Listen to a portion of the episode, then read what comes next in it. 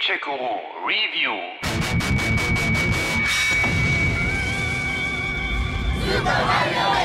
Charlotte ist 2015 aus der Wii U und ein Jahr später auch aus dem Nintendo 3DS. Der erste Super Mario Baukasten machte die feuchten Träume vieler Nintendo-Jünger wahr.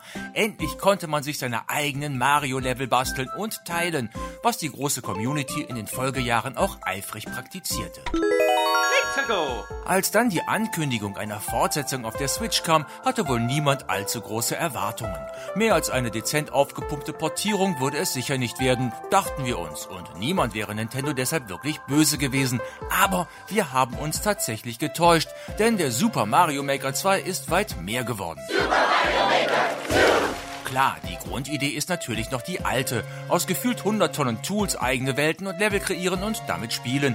Aber mit drei Ausrufezeichen im zweiten Teil gibt es nur noch einiges mehr. Zum Beispiel eine eigenständige Solo-Kampagne mit über 100 Leveln. Also so eine Art Spiel im Spiel, ein neues Super Mario quasi. In der da zugrunde liegenden Story spielt natürlich das Opfer vom Dienst, Prinzessin Peach, wieder mal eine Rolle. Aber, Überraschung, dieses Mal wird sie ausnahmsweise nicht von Bowser entführt. Stattdessen wird durch ein Missgeschick, bei dem eine Fernlenkrakete und ein Hund eine unrühmliche Rolle spielen, ihr neu gebautes Schloss geplättet.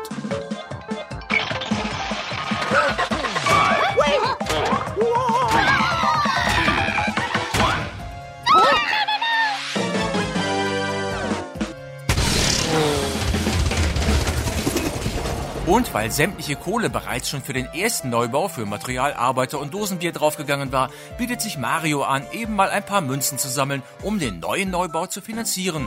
Hm, vielleicht könnte man den ja auch für das Berliner Stadtschloss engagieren oder für den Flughafen. Bis dahin aber turnt Mario erst einmal durch die Aufgaben, die ihm der Schlossbauleiter mit auf den Weg gibt und die natürlich alle mit dem Baukasten entstanden sind. So eine Art praktisches Anschauungsmaterial also.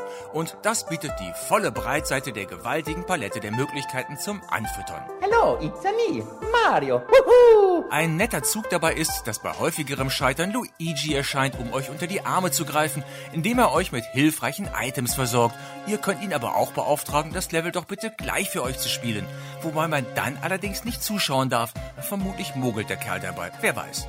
Luigi! Derart angefixt stürzt man sich dann hochmotiviert in den Baukasten, um derlei Herrlichkeiten selber zu entwerfen. Und beginnt da am besten erst einmal mit dem Tutorial, um die Basics des Levelbaus zu verinnerlichen dass die Erklärungen dann ausgerechnet von einer Taube und einem Mädchen Nintendo-typisch in einem Mix aus Textwüste und FX-Gewitter vorgetragen werden, sorgt bei mir persönlich ja für spontanen Bluthochdruck. Aber okay, es mag ja auch Menschen geben, die sowas süß finden, auch wenn ich das nicht glauben will. Anders als im Vorgänger gibt's im Baukasten der zweiten Ausgabe gleich die volle Tooldröhnung. Schraubte man früher noch am internen Kalender der Wii U herum in der Hoffnung, die rationierte Bauteillieferung überlisten zu können, so könnt ihr hier gleich von Anfang an aus dem Vollen schöpfen, wo es dann einiges an Neuerungen zu bestaunen gibt. Oh my. Einige Beispiele gefällig? Nun, da finden sich endlich auch Abhänge, auf denen Mario gekonnt herunterschlittern kann und veränderbare Wasserstände, Nachtlevel, Schalter, Wippplattformen oder Wirbelstürme. Ihr könnt erstmals auch vertikale Level errichten, als Katzen-Mario unterwegs sein, Unterwelten gestalten oder die langen gewundenen Glasröhren aus Super Mario 3D World einbauen.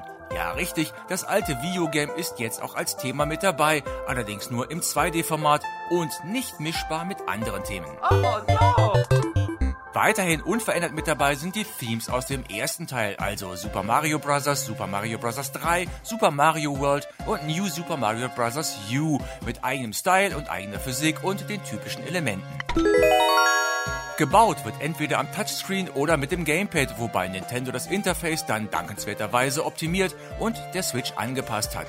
Ein wenig umständlich, unkomfortabel und wenig intuitiv ist es trotzdem, aber man gewöhnt sich irgendwie dran, auch wenn das auf der Wii U besser lief.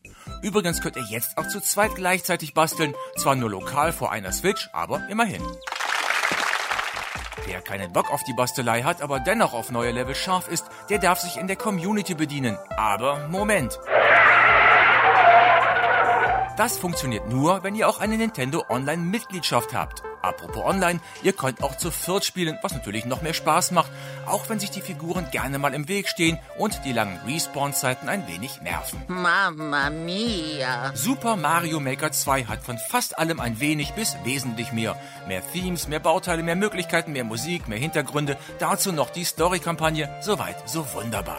Ein paar Haare finden sich aber trotzdem in der Suppe. Der Multiplayer ist noch ein bisschen chaotisch, die Bausteuerung nicht ganz so fluffig wie bei dem Vorgänger, die beliebten Amiibo-Kostüme aus dem Vorgänger fehlen. Aber egal, der Super Mario Maker 2 ist das Spiel für die einsame Insel, bei dem sich eure Retter dann gerne auch ein paar Jahre Zeit lassen dürfen. Ihr seid ja gut beschäftigt. Oh yeah, Mario time! Gamecheck Guru Review.